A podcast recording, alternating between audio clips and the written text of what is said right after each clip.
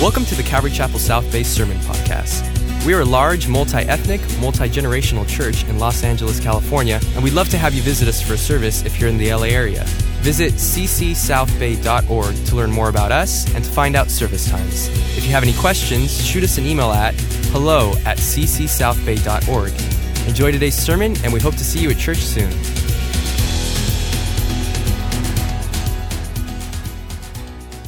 We're going to continue our study in uh, Matthew's Gospel, chapter 5, the hard sayings of Jesus. As well, we're going to be in John's Gospel, chapter 16, and Psalm 34. Once again, Matthew chapter 5. John 16, Psalm 34. Um, I think you noticed Explore, our vacation Bible school, is getting ready to start. And guess what? I'm looking at all my volunteers. Amen? Only a few of you spoke. We need about 300 volunteers at a minimum to do the vacation Bible school that we've got planned. And so maybe the summer is the time for you to take a break. Well, maybe God's given you a break so that you can serve Him at Vacation Bible School. So why don't you check us out and see how you might be able to get involved to give kids Jesus August 1st through the 5th. And like I said, we need several hundred volunteers. Amen? You know, you know amen means I agree. Okay, all right. So I expect those sign-ups, right? God bless you. Do you know we had 74 people baptized yesterday? Praise the Lord. What a blessing indeed. Matthew chapter 5, John 16, Psalm 34. Let's pray. Father, we do come before you grateful that you've given us the word. And today, with the word, would you give us peace? And Lord, I pray that with the peace that you've given us, we would be peacemakers. Thank you, Jesus, for the privilege of your word. It's in your name I pray, Jesus Christ. Amen. Matthew's gospel, we're going to pick it up in Matthew chapter 5, verse 9. Blessed are the peacemakers, for they shall be called sons of God. You're about to see pictures of my children. Pictures of nine of my kids and my new children. They're my son, my son-in-law and my daughters-in-law. And you're going to see that they, especially my sons and daughters, they, oh, there's my oldest right there. You see, they resemble me. There's another one right there. Some of them you'll look at and you'll go, wow, they look physically like you. I mean, they have your facial features, your nose, and your eyes. Oh, there's the baby. We love him. Oh, and there's the blondie. We love him too. Some of them, well, I may have to tell you that they're my sons, but make no question about it. As you got to know them, you would get to know that they are like me. They resemble me. All of my kids, they, they've got my spirit. They've got that quirky personality and they've got that outgoing nature. They're not shy about anything. In fact, at our dinner table, there are 15 conversations going on at one time, and there is no privacy. You'll hear someone go, Oh, so who's Will in your life? And then everybody, Will? Who's that? You want to tell us? Did you go on a date? What, what's going on? In fact, our dining room table is so chaotic that we had dinner with a lady last week. She stopped us with a yell in the middle of the uh, dinner and said, Could we please just focus on one conversation? And we went right back to our 15 conversations. It was a lost cause because they're all like me, multitaskers. I'm the dad. That's why they've got the name Low. I've passed on some of who I am to them.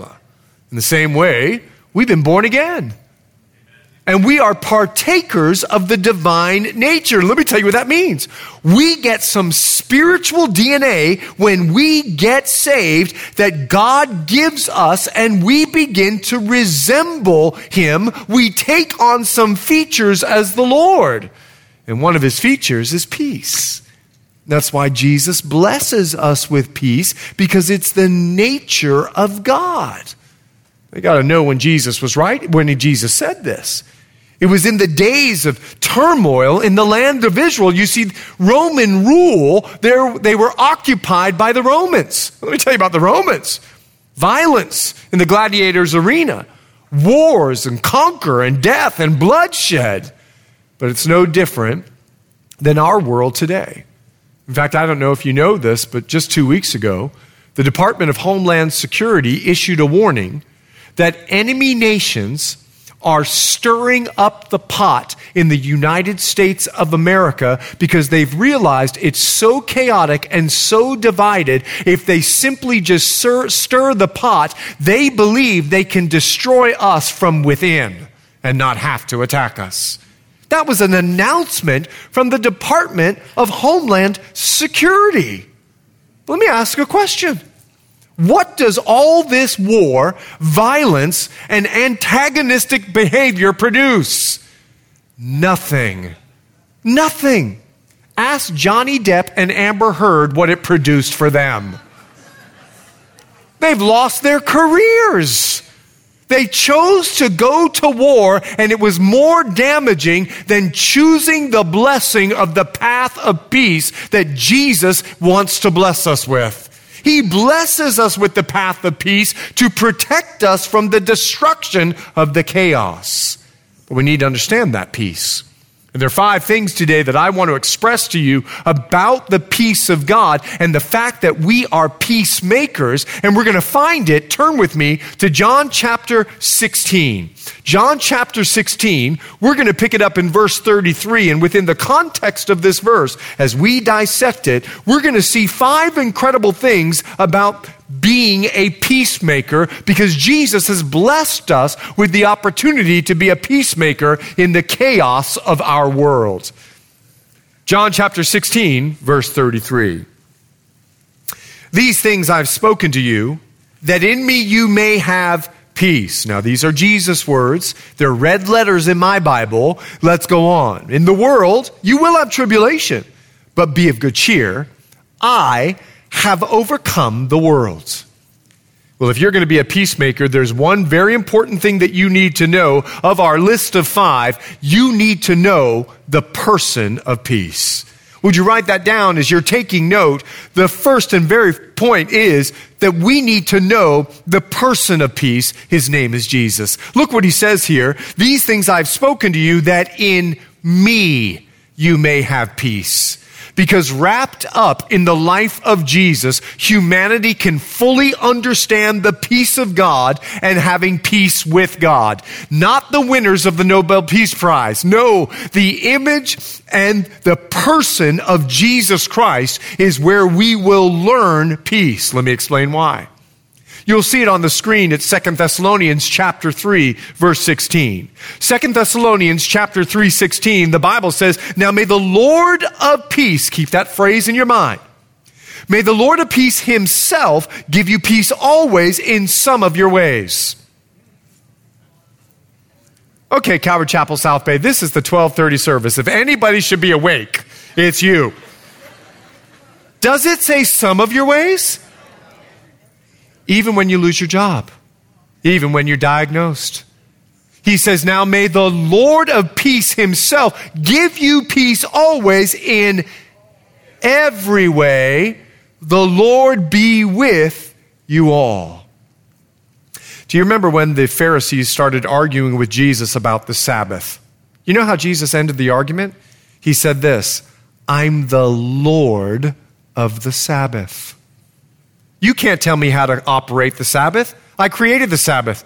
I am the Sabbath. I control the Sabbath. I'm the governor of the Sabbath. So you expressing to me how you think the Sabbath should go? No, no, no. No. I'm the Lord of the Sabbath in the same way. Jesus is the Lord of peace. In fact, in Isaiah chapter 9, verse 6, the prophet is writing about the Messiah, and he says that Jesus is the Prince of Peace.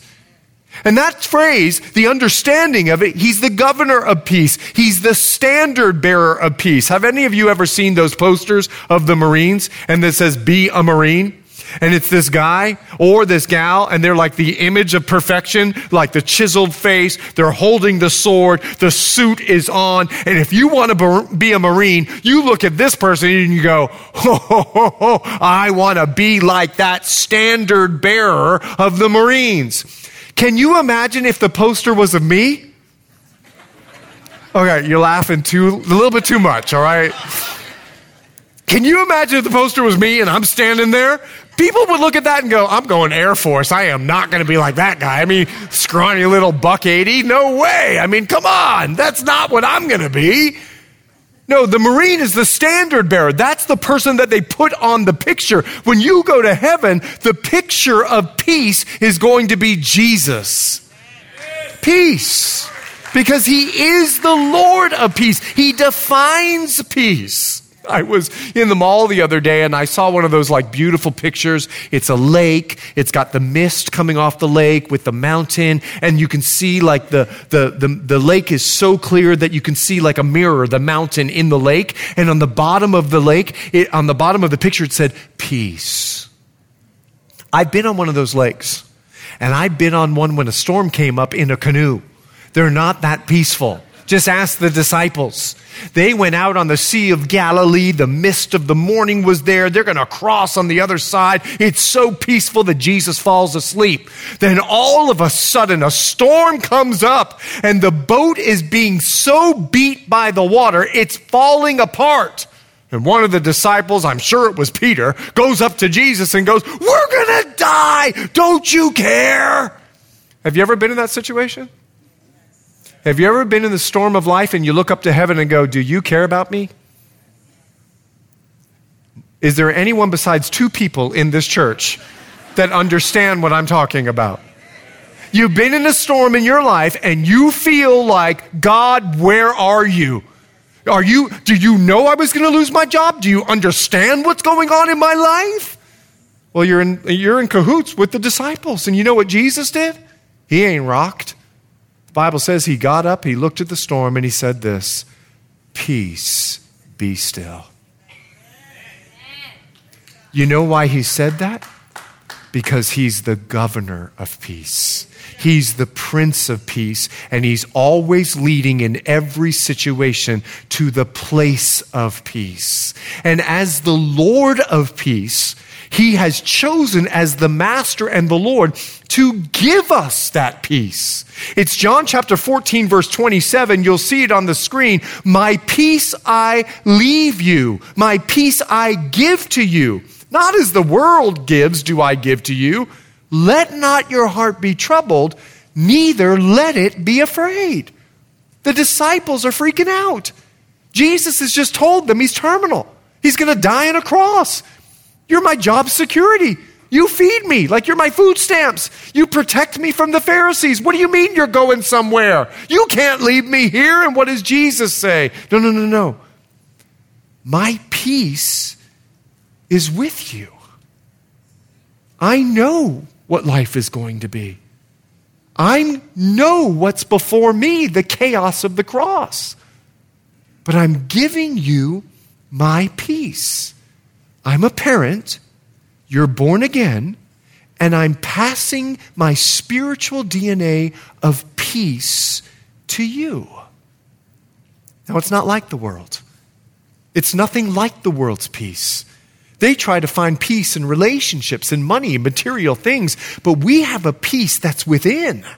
When we lived in Africa, we always used to say, when at peace, prepare for war. That's not the peace of God where you're always preparing for war. No, God's peace doesn't depend on a circumstance.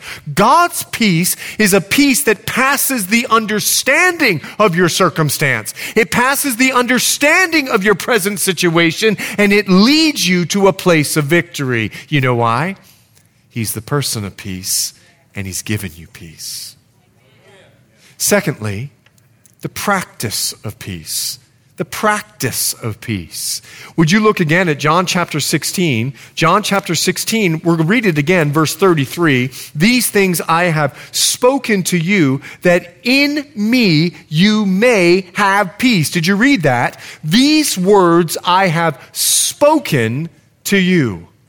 My word will give you peace. There's the practice of peace.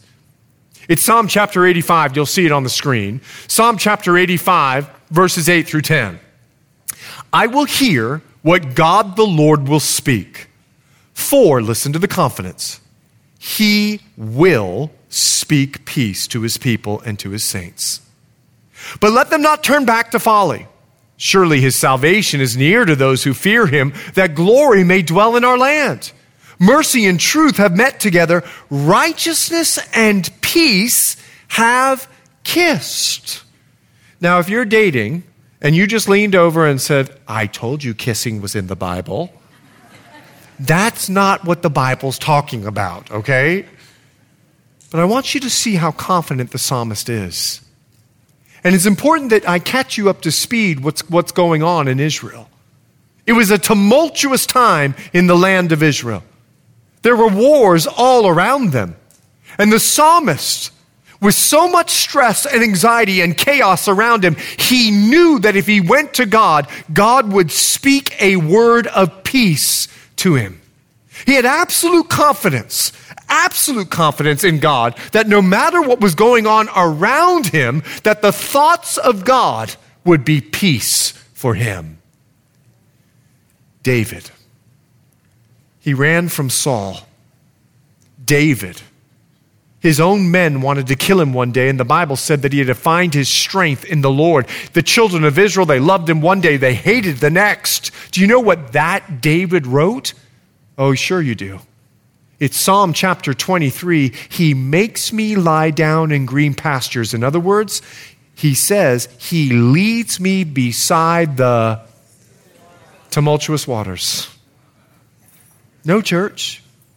He leads me to still waters.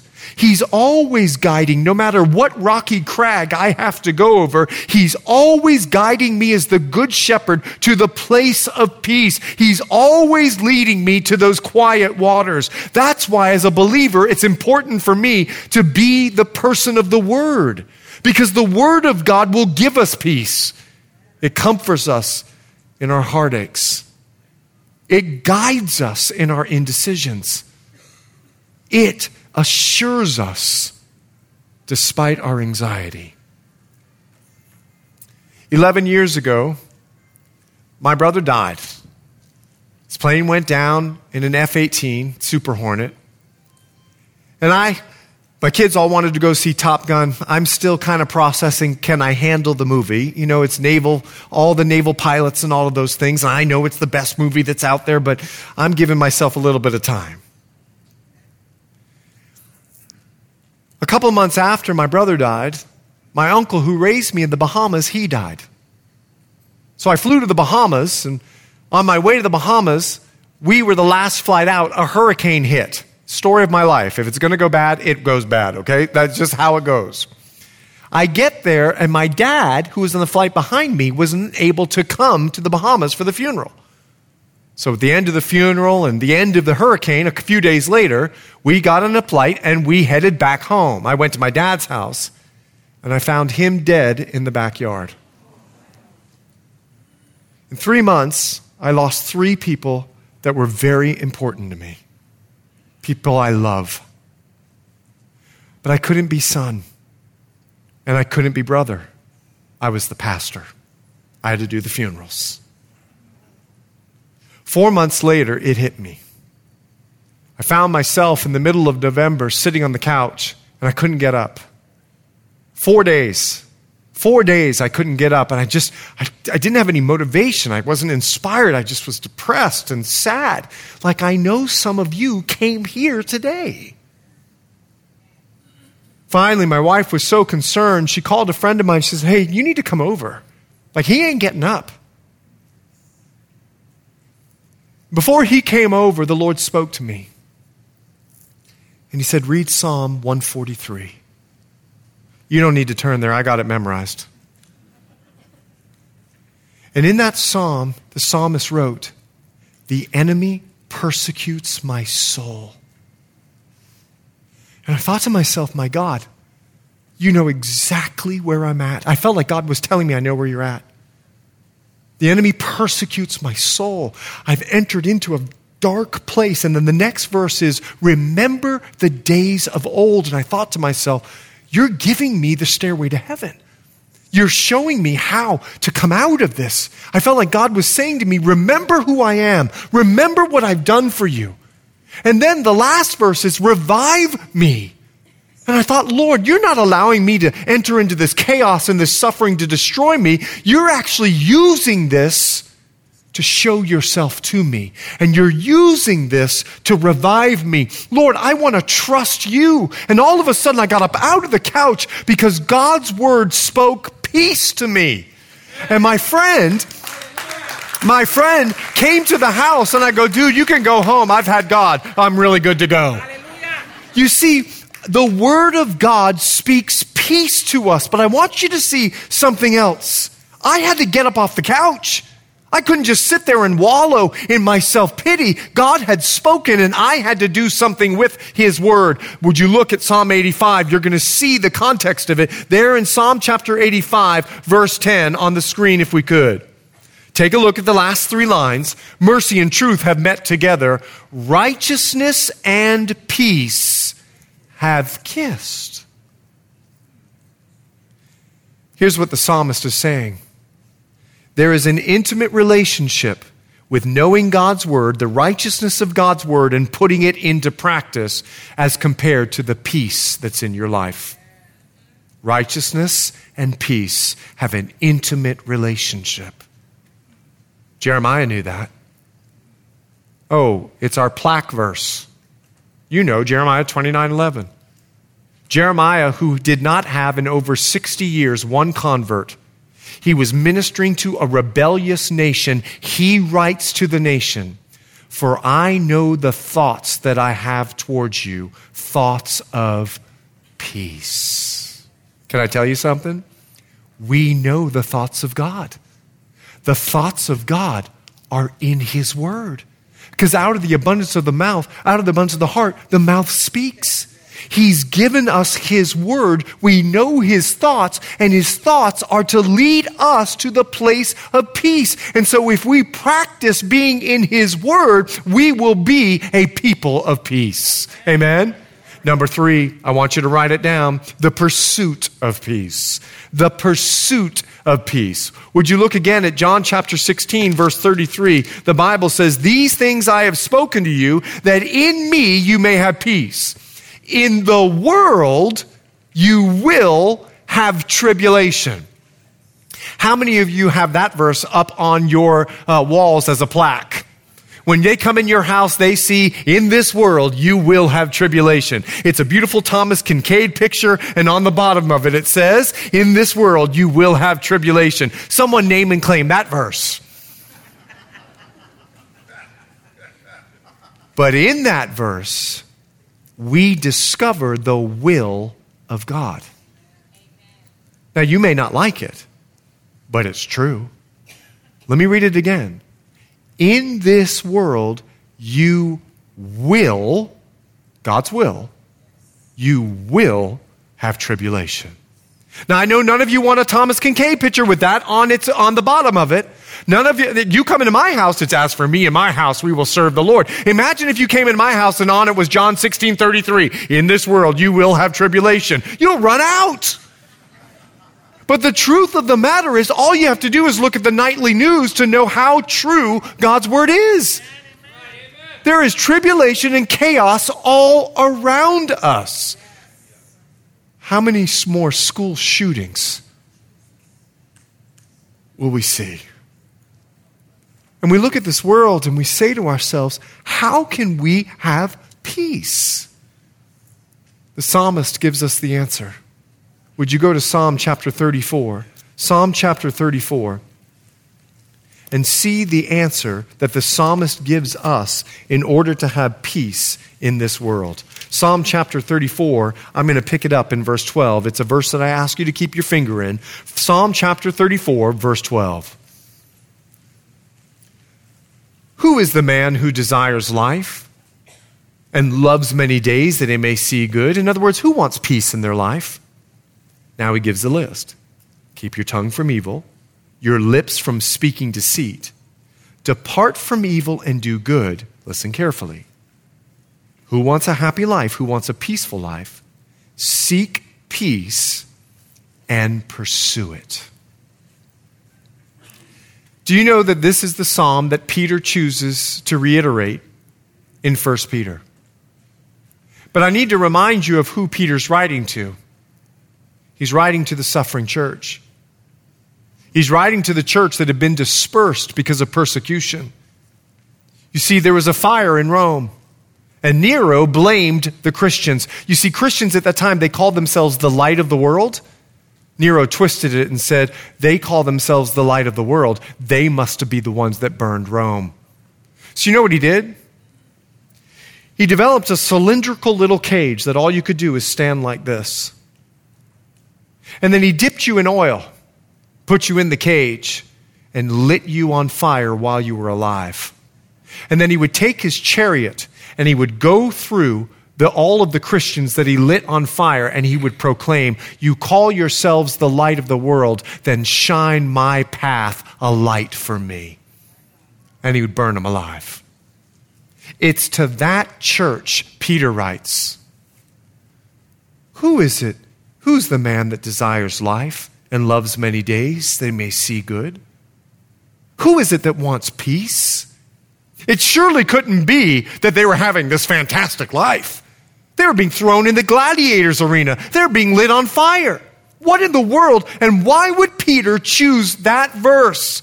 Because in that verse, there's a prescription for us to have peace despite the chaos around us. The Bible says, seek peace and pursue it. There's the prescription. You'll see it on the screen. It's Ephesians chapter 2, verse 14. Listen to what Paul writes to the church. For he himself is our peace, who has, who has made both one, and I'm going to explain that in just a moment, and has broken down the middle wall of separation. He is our peace. He broke down the wall. Let me tell you what the wall was. There were Jews and there were Gentiles in the church. The Gentiles called the Jews mutilators of the flesh. You see, they believed in the body. And that's why they would, when they had their Olympic games, they would all be nude because they thought the human body should be worshiped. And so they looked at the Jews and they thought, how could you circumcise the incredible human body? You're a mutilator of the flesh. Oh, the Jews? You know what they call the Gentiles? Dogs. Now, all of a sudden, the mutilators of the flesh and the dogs are getting saved and they're sitting in church. But there was a wall the Jews sat on this side and the Gentiles sat on that side. And when they would worship with fellowship and come together, the Gentiles would go to walk towards the Jews and go like this, woo, and turn around. They wanted nothing to do with the Jews. And Paul had to solve this problem. It was a racial tension that he had to say, Jesus is our peace. Jesus broke down the wall. And I'm going to let you know how he broke it down. He went on a cross and he died for our sins. So, if you're going to seek peace in our chaotic world, you need to look to the cross because seeking peace is going to involve great personal sacrifice. In our chaotic world, for you to be a peacemaker, it will take great personal sacrifice because there is Jesus on the cross. And as they are hurling insults and they're mocking him, telling him, Come down from the cross, you call yourself God. He on the cross looks at them and says, Father, forgive them, for they don't know what they're doing. You see, he sought peace, but he also pursued peace. You see, he broke down the wall. He was passionate about you having peace with God. So he didn't just stay in heaven. He said, Here am I, send me. He pursued peace. And that is our example. Not only do we have peace with God, but we need to be peacemakers out in the world, pursuing people that they can have peace with God as well. And let me tell you, pursuing peace is going to involve great personal effort. You gotta put some oomph in it. That, my friends, is going to be for us the pursuit of peace. You see, a peacemaker is someone who makes peace. You have peace with God, and now you want to give peace. Fourthly, let's take note the posture of peace. Go back with me to John chapter 16, verse 33. John chapter 16, verse 33. Let's move beyond our plaque verse. These things I've spoken to you that in me you may have peace. In the world, you will have tribulation. So you're going to have to pursue peace in this world. Look at this next line. But be of good cheer. Number four, if you're taking note, there's a posture of peace. There's a posture of peace, a cheerfulness.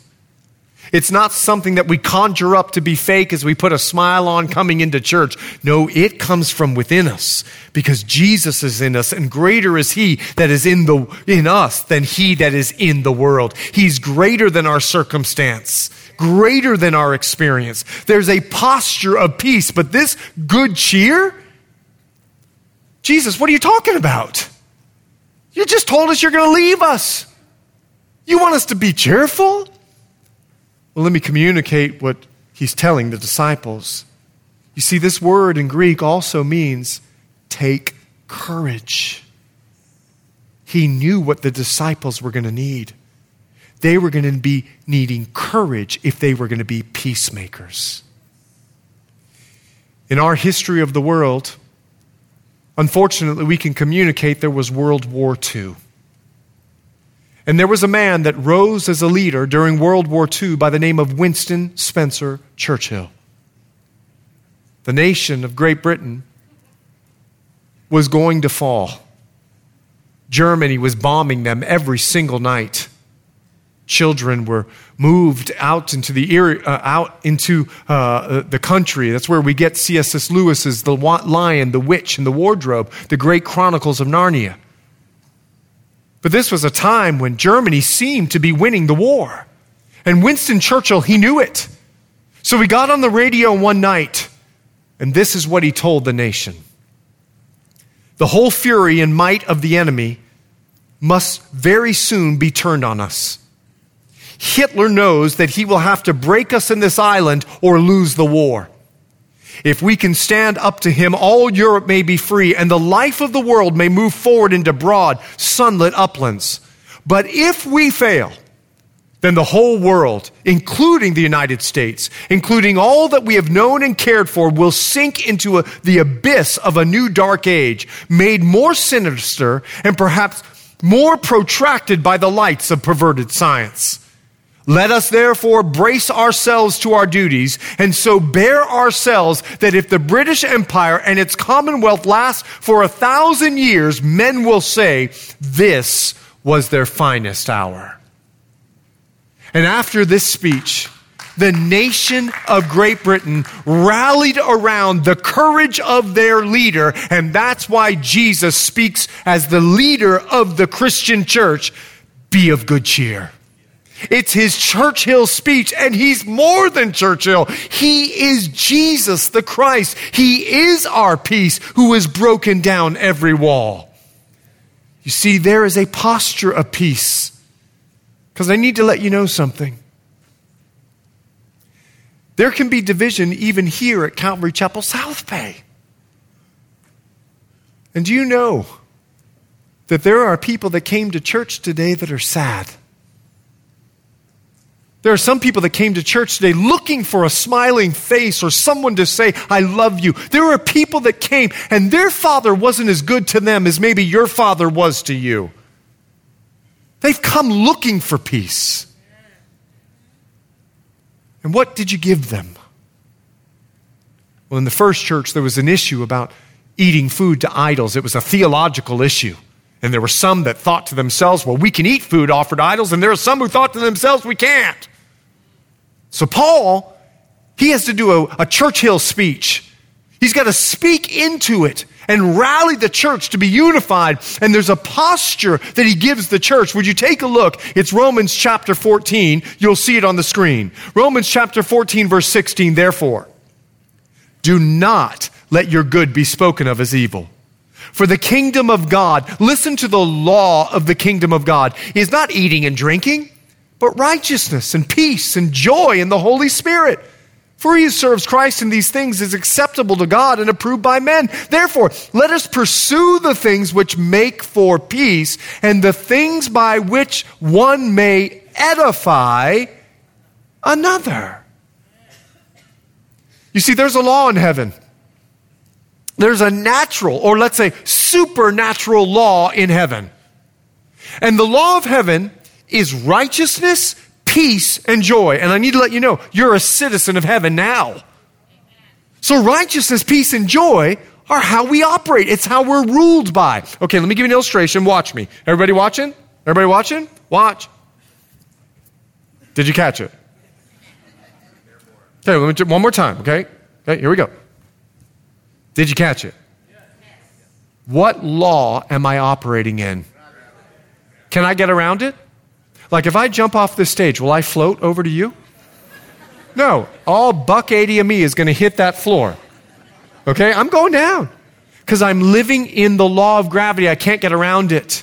The reason why Jesus has given us peace, because the supernatural law of the kingdom for believers is righteousness, peace, and joy. That's why he blesses us as a peacemaker and speaks to us be a peacemaker. How do I do that? He said in Romans 14, edify. Don't tear each other apart. Edify one another. You know why it's named Hike Sunday? Because I'm tired of going, hey, brother. Hey, sister. Your name's not hey. I want to know your name and I want you to know my name. So I'm constantly going, hey, my name's Chet. We know. Like we know your name. I know, but I, I want to know your name. You see, when you come to church, our job and the way that we give peace to each other is we edify one another. We build each other up. And there's a way that we can edify each other as believers. There's a way that we can do it. Let me tell you how. A couple of months ago, a dear friend of mine, he was flying home from Texas in his personal plane, and his plane went down and he died. His widow asked me to do the funeral, and you know my brother's plane went down and he died. So, in the middle of the funeral, I started thinking about my brother and I started getting emotional in front of I, the funeral's at Saddleback. So, there's thousands of people in front of me and I'm about to lose it. So, I prayed while I'm teaching, multitasker. And God spoke to me I am your peace. I'm with you. I will never leave you. I will never forsake you. And as Jesus began by his Spirit to minister his word to me, all of a sudden I started feeling a courage and a strength. It was my Winston Spencer Churchill speech, and he's ministering to me. And now I finish this funeral. I minister to this, uh, this widow, and when I send her a word of encouragement, I don't give her my opinion. I don't give her how I'm feeling. I say, be still and know that God is with you. I give her the word of God because as believers, when we hear from Jesus, it strengthens us to have courage to enter into our chaotic world and be a peacemaker. Amen. But church, the world doesn't understand the word. They don't have the mind of Christ. So when you walk up to them and they're discouraged and you go, well, praise God, glory Jesus, hallelujah, fear thou not for God is with you. They look at you and go, What? And when you tell him about Noah, well, let me tell you how good God is. There is a guy in the Bible, his name is Noah, and he was asked by God to build an ark. And then all of a sudden, all the animals of the world came to the ark. You know what they're thinking? You're nuts. You're telling me that someone spoke to someone, they built a boat when there was no rain. First of all, I don't believe that. And second of all, that all the animals just decided, like a wolf and a lamb, just decided to come to a boat and live together for a hundred and some days? Come on. They don't get it, they don't understand it. And so, what is our greatest evangelical tool in speaking to an unbeliever? The angels are our example. When they came to announce the birth of Jesus to unbelievers, they said to those shepherds, Peace, goodwill to men. The reason he's asked us to be a peacemaker is because the world doesn't know peace. So if you're running around like a chicken with your head cut off, they won't know who to come to to receive peace. How many remember Y2K? Who remembers Y2K? If you're too young to remember, we despise you, okay? Who remembers Y2K? Who remembers Y2K? Do you remember Christians were packing their bags and running to Idaho? I was one of them. I was going to buy a cow and a chicken, and me and my family, we were going to make it through Y2K because the world was coming down. And my mom looked at me and she goes, I am embarrassed of you. She goes, When did God stop being your provider? And when did God stop being the God of peace that you're running around with your chicken, like a chicken with your head cut off? You have a job, Chet Lowe, to represent God on this earth, and He's a God of peace, so stop acting like such a worrywart. My mom is a prophetess. She gives it to you the way that you need to receive it. She's working on the gift of mercy. We're still praying. She's 80 years old. She's actually gotten more braver as she gets older. You see, there's a posture of peace for believers and unbelievers. Finally, here's where we close there's a perspective of peace. John 16, 33, these things I've spoken to you, that in me you may have peace. In the world you will have tribulation, but be of good cheer. I have overcome your problem. I've overcome your circumstance. I've overcome your situation. I see beyond it. Because let me tell you something. He is speaking about the cross and the resurrection, and it hasn't happened yet and he looks at the cross and he says about the cross, despite its chaos, I have overcome the world. Let me give you number five the perspective of peace is victory. Victory. It doesn't matter your diagnosis, it doesn't matter your loss. When he sees, he sees victory. Let me give you how. It's Isaiah chapter 26. The prophet speaks to believers and he says this Open the gates that the righteous nation, that's you, the church, that the righteous nation which keeps the truth may enter in. You will keep him in perfect peace, whose mind is stayed on you, because he trusts in you. Trust in the Lord forever, for in Yah, the Lord, is everlasting strength. That's why I say it doesn't matter the diagnosis. You see, the diagnosis, the loss of your job, it's just to distract you. It's to get your mind's eye on the something that's around you instead of the person that's within you. But Jesus says, keep your mind on me. And no matter what goes on around you, trust me. Keep focused on me. You have nine kids, right? Been with them every time they go for a walk. Start their first walk. So, you know what I do? I get down on my knees, and Andre's holding them on the other side. Come on, look at dad. Come on, look at dad. Keep your eyes on me. Come on. And you know that drunken walk.